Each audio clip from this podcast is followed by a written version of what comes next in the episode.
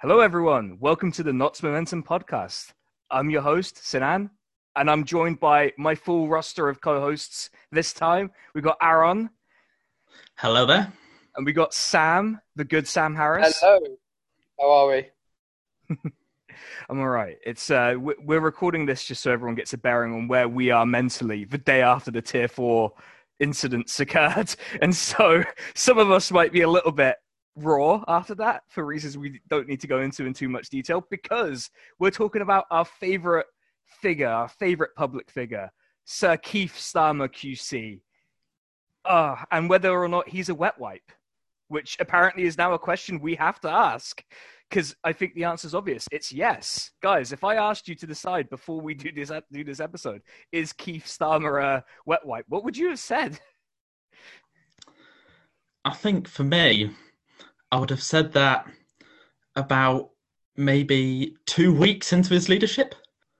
I think, yeah, definitely. It's a, it's it's an urban. It's, it's laughable how it's uh, such an urban slang that's being used on such a, a non-working class leader of the Labour Party. So I, I, bet Urban Dictionary was used many a time by him and the him and his team.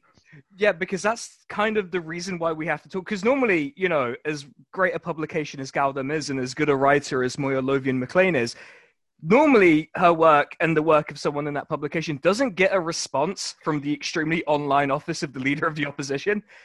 But this did, and it's kind of astonishing. Um, and we've got we've got the document fanta- prepared excellently by uh, Adam, who did this at very short notice, and we don't thank him enough. We're very appreciative.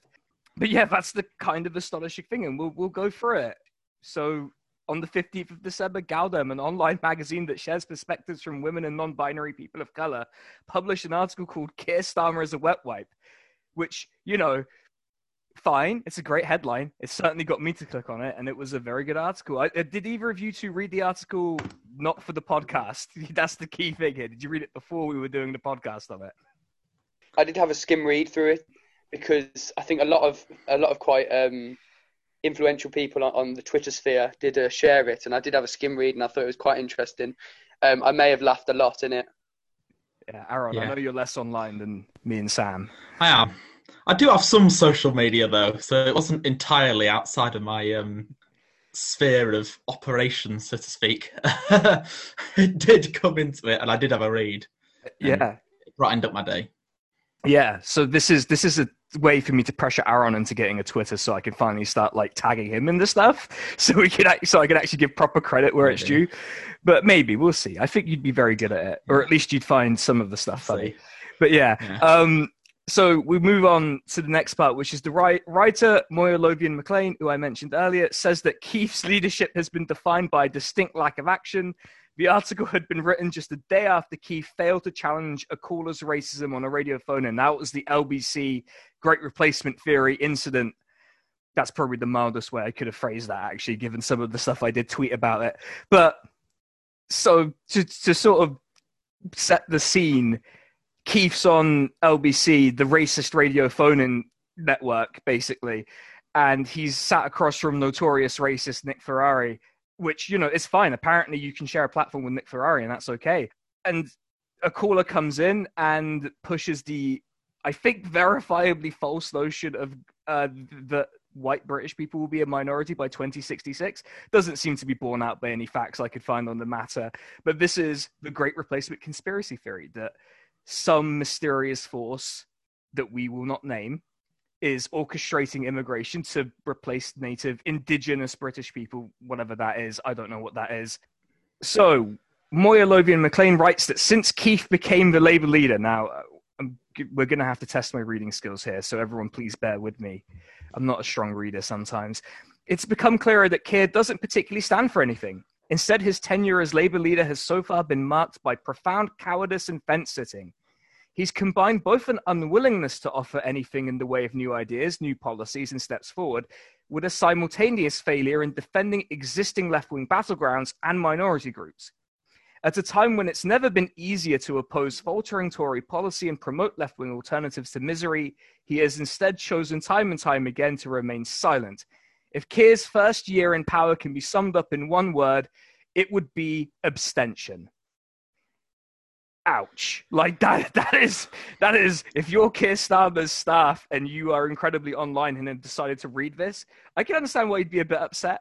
Like a little bit upset maybe it is a it is a, a brilliant wording and the end of that that paragraph there just abstention just explains exactly what's going on within the the parliamentary Labour Party at the moment especially with the uh, leader of the opposition yeah so uh, I, I hope my dramatic reading uh, did justice to the did justice to the great writing there. So there is the sentence. If we picked a sentence to summarize it, here it is: Try and name a single Keir Starmer policy. Go on, think of it now. Anything? Nope. Like, yeah, kind of got him there. I mean, there are there are some things like um, you know saying no ifs, no buts. The schools must be open. That sprang to mind, but uh, that also kind of feels a bit abstention-y when that was already government policy. So the schools thing, another another example of the Labour Party ignoring, well, not even the Labour Party, the leader of the opposition ignoring the huge unions that are saying, please, please, please just be careful, please just don't go bull in a china shop with this, and uh, and he's ignoring it. Abstentionist Keith is back on the train. Yeah, looks like Keith's back on the menu, boys. Yeah, indeed. Well, he's. I feel as though obviously there have been a few stances taken by the Labour Party, but most of them they're either supporting the government or where they're not supporting the government, they're kind of backed by already a majority of public opinion. Sort of uh, something where you couldn't go amiss. Anything where there might be a tiny bit of controversy in the public arena, and it's like, nope, not going there. Yeah. So we'll we'll push on. So it's a great article, but Galdem is only a relatively small news outlet, and this is this is I'll read out exactly what Adam wrote because this is great phrasing. This was an L that someone in a senior political role, like the leader of the opposition, could easily brush aside. In fact, this is something that, and knowing people as I do who have done politics all over the place, even like minor candidates would probably ignore this and just go about their day why is the leader of the opposition taking notice of this? I don't know. Like, is he the most thin skinned man in politics? Who can say, really? I think, yeah, a lot of it is just he's never been used to criticism because since he's become uh, leader of the opposition, he's not really got much criticism from the mainstream press because, well, he's essentially he's a good um, a good tool to kind of bash the left with essentially. And you know, he's always been highly respected. You know, the Crown Prosecution Service, all of this. It just kind of he's never really been criticised. So I think if well, it, yeah. this gets under his skin, we'll wait and you know, I really don't know what it's going to be like in the run up to the next general election. well, this is what this is what confused me at the start when I when I saw this um response from his team. I thought, oh, surely this is fake because you know, surely this is someone doing a parody because the opposite, the leader of the opposition and his staffers, surely they're not going to respond to an you know a random article, bearing in mind how many articles has been written about him in his tenure so far. But that you are right. I mean, as good as Galdem is, and I think it's a fantastic publication, it's not the it's not the Sun, it's not the Daily Mail, it's not the Guardian and even though some of the articles written in those get ignored, so I just don't understand why he bothered. yeah, so we're going to get to the response because that's uh, it's quite uh, there's a tone to this that I'm not going to identify before reading it, but I want to see if you two guess what I think this is like. So I'll read. So two days later, on the 17th of December, he waited two days to respond. Just, just to give you an idea of how astonishing this is we found that the article had absolutely rattled Keith. A source from Keith's office told Politico the following Since becoming leader, Keir has shown that the Labour Party is under new leadership. He secured a U turn on the NHS surcharge, has taken a zero tolerance stance on anti Semitism, exposed the government's incompetence, helped force a U turn on exams, committed the next Labour government to a new Race Equality Act to, stru- to tackle structural racism, forced two votes to extend free school meals, led calls for a national circuit break, closed the gap on the Conservatives, and begun to climb the mountain to win the next general election. If I said this reminded me of something, what would you say it reminded me of? In your vast brain, I couldn't possibly My possibly comment. Um, suddenly, I'm Brendan O'Neill with the large brain over here. Um, okay, I'll, I'll I'll I'll spare. I'll stop torturing you. It reminds me of a personal statement that you write for university. Yes, yes. And I was going to say either a cover letter or some sort of like. It also, what came into my head is you know when you know fish and chip shops change ownership and there's a big banner out the front that says you know under new management. It just it's just one of them things that's like, course, yeah, but obviously that's how a leadership election works. Yeah, like I, it. It turns out by hiring a new manager, we are under new management. Who could have seen this Yeah. coming? It's just Since, laughable. since becoming a lead, since becoming the leader, he's shown that there's a new leader. Just I mean, that's generous. That's a generous interpretation of what's happened, Yeah. given the where At the press coverage has been, and you know. At least Sir Keir has uh, has, has realised that he is the leader and therefore he is a Lou leader because he's not been a leader. So you know we, we're one step through the uh, through the problematic stage. God, this is this is giving me a headache just thinking about it. Um, so here's here's the thing with this statement, as personal statement and cover letter as it is. The majority of the examples here are either instances where the Labour Party has jumped on a bandwagon in terms of campaigns that already existed, you know, or like was pushed by other groups like the exams fiasco or the extension of free school meals, which you know Marcus Rashford was the big the big name on that one. In fact, if Marcus Rashford was leader, I'd feel confident that Labour would be 20 points ahead. Or as a policy, you know, like you said, most people support. Everyone is but more or less uncontroversial policy. So quite what we're um quite what we're figuring out quite what he's meant to be doing as leader is you know interesting. Now Keith's response. So Adam has put this in, so I must because it's a nod to me being very brain poisoned, so I must read it. Keith's response to being called a wet wipe only made him look more like a wet wipe, and he's put an image here of the infamous Stroll tweet. I'm not owned. I'm not owned. I continue to insist as I slowly shrink and transform into a corn cob, which is a harrowing image to imagine Keith shrinking into a corn cob. But there it is, dear listeners and my co-hosts. That is that is the that is what you have to live with now. I I just the, the entire statement, even even the laughable under new leadership comment, is is hilarious because all of all, I think majority, if not all of the points made, you are right, are from, for example, the NEU had called National Education Union had called for schools to be closed. The Marcus Rashford and the free school meals. Mark Drakeford, the leader of the uh, Welsh Labour Party, called for a circuit breaker in Wales, and then Keir went, "Yeah, that's a good idea." To be fair, none of it has been the Labour Party storming ahead and being that kind of the leading power of saying, yeah, we need to do this. It's all been like, oh, no, that's quite a good idea, copied and pasted. I just, or it's jumping on the bandwagon. It's, I just don't understand. Look, look, Keir, as, as someone who's done who did university for way too long, let me give you some advice. If you're going to copy someone's work, at least change it enough so that you don't get caught copying it. You know, like not that I would ever have done that or any of my friends ever did that. No, sir.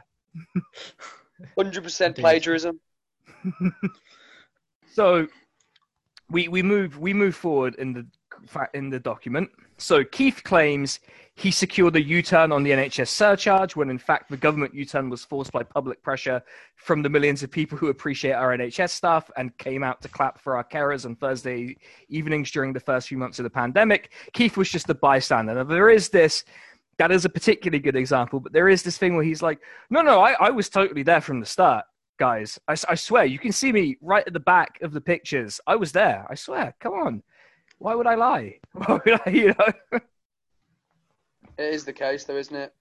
There is another part of this that we want to highlight of his statement. So, Keith has claimed that he's taken a zero tolerance stance on anti Semitism. Now, that is incredibly commendable, a commendable goal, one I think that we would all be in favor of.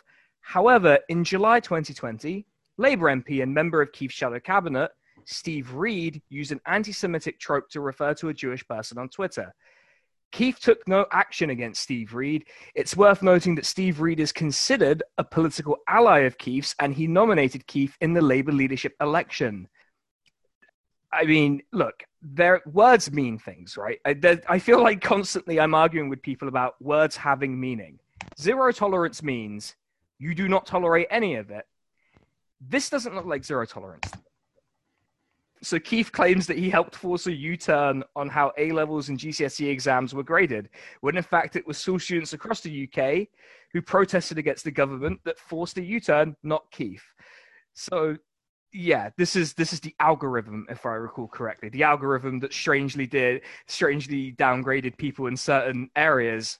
Curious how that happened. I'm not sure. Oh yes, the uh, the famous working class people do worse. Therefore, obviously, every working class area gets screwed over. Algorithm. Yeah, Yeah, it was it that was it wasn't a good one. Uh, put that out there. It was was not And a the one- fan. the one that had already been reversed by the Scottish government, definitely, and I think can't quite remember, maybe the Welsh government as well. So certainly, uh, But no, You know. Keir Starmer was leading the way. Obviously, Yeah.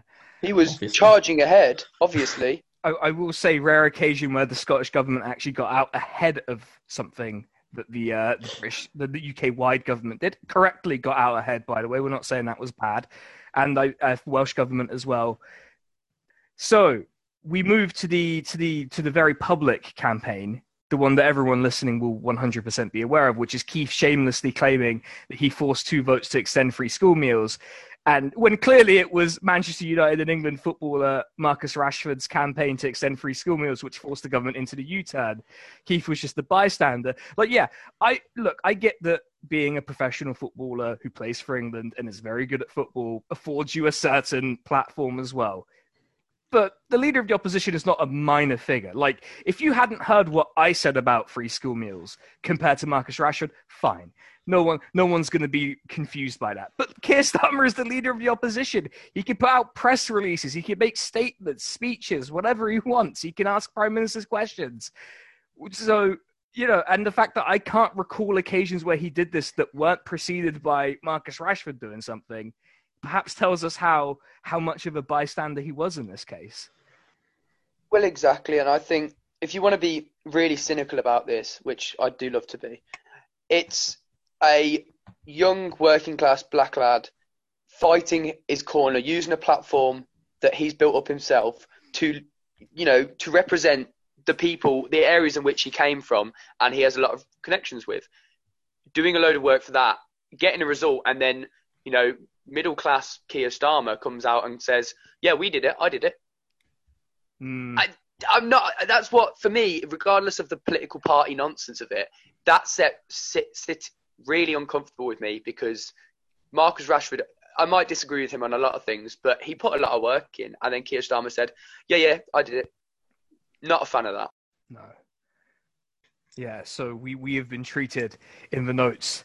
I do like the illustrated notes. So, uh, to an image of Marcus Rashford with the chyron that says "leader of the opposition" during one of his, I think it's a post-match interview. But yeah, for real, for a while that was basically the de facto situation, which uh, should concern us perhaps as much as Marcus Rashford was great. Should he shouldn't have to do it. I'm sure he wants to get back to playing football and not having to do these sorts of things, and yet he's doing these things. And also, some I don't know if you two have seen it, but Gary Neville absolutely saw Keith off on Twitter. So he's losing the property developers too, that key demographic. Um, you know. But okay, so we're going to tackle this claim because a lot of us will have seen the polls. So you know, we'll, we'll see. So Keith claims that he's closed the gap on the Tories and has begun to climb the mountain to win the next general election. The government is responsible for tens of thousands of preventable deaths during the coronavirus pandemic. Labour should be 20 points ahead in the poll. That's exactly what our good friend, friend of the show, Tony Blair said. And so, therefore, it must be true. Tony Blair never knowingly lied to anyone, famously. Indeed. And I think as well, once you compound that with the fact that you're inevitably uh, going to have a demobilized activist based with uh, sort of um, with Labour HQ, David Evans, the General Secretary, and Keir Starmer essentially treating a lot of the membership like dirt.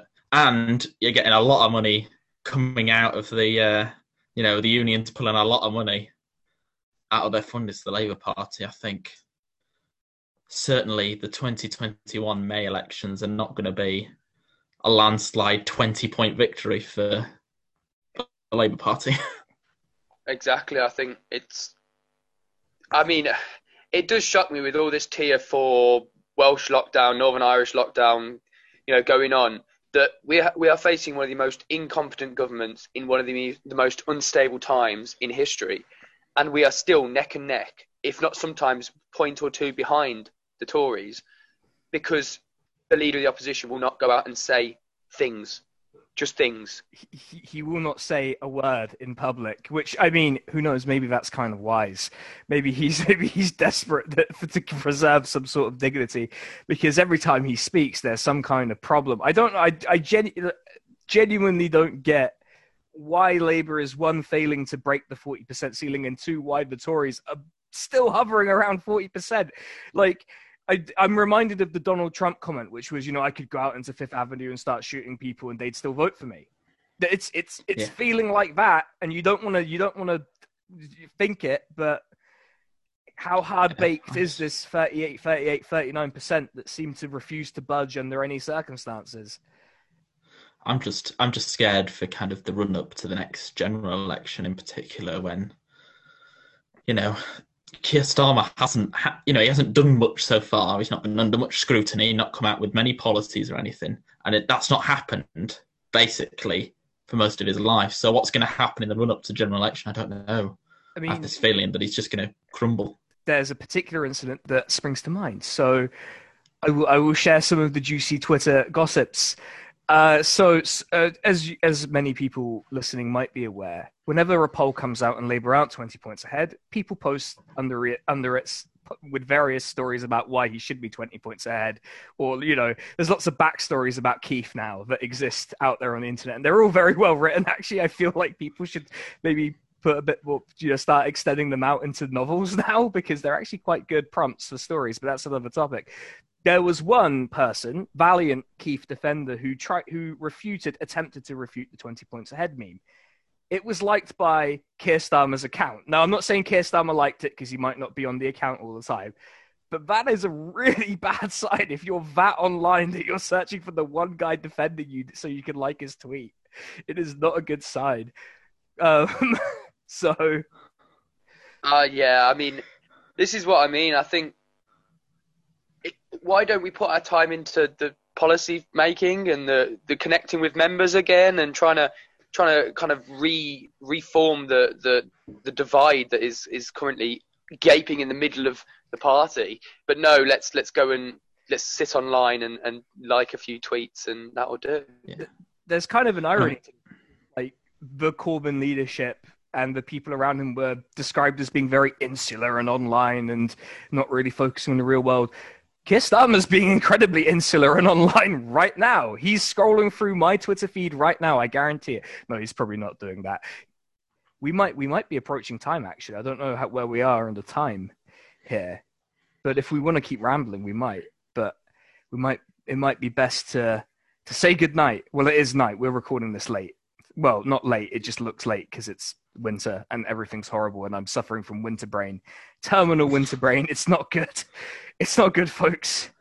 Oh, 100%. 100%. But no, I think the, the entire Galdem article issue has just shown another realm of ridiculousness that the leader of the opposition can uh, can stoop to. Yeah, I'm wondering what 2021 is actually going to bring us in terms of the ridiculousness because it's it's not ebbing, it's not reducing. Like the level of ridiculousness is not going down as a function of time, which leaves me a bit concerned as to where we have to go from here. Uh, bring it yeah. on, it's what I say. Yeah, we're going to do a lot of episodes on whatever it is. I think because this has been if if an intermittent experiment, a good one, and I've had good fun on it. I hope my co-hosts have had good fun being on with me. Every episode is great fun. Yeah, we should, and I hope the I listeners have enjoyed it. And I suppose we'll we'll do our outro. I'm not sure when this is going to be released, so I will cover all our bases and say from me, Aaron, and Sam, Merry Christmas, Happy New Year. Yes, yeah. Merry Christmas, Happy New Year, and hopefully, 2021 will be a fresh new start. Although, yeah, let's hope for a kind. Let's wait and see. Let's hope for a kinder, gentler 2021, eh? Um, Fingers crossed. all right, everyone. Thank you for listening. Have a nice time, folks. Bye bye.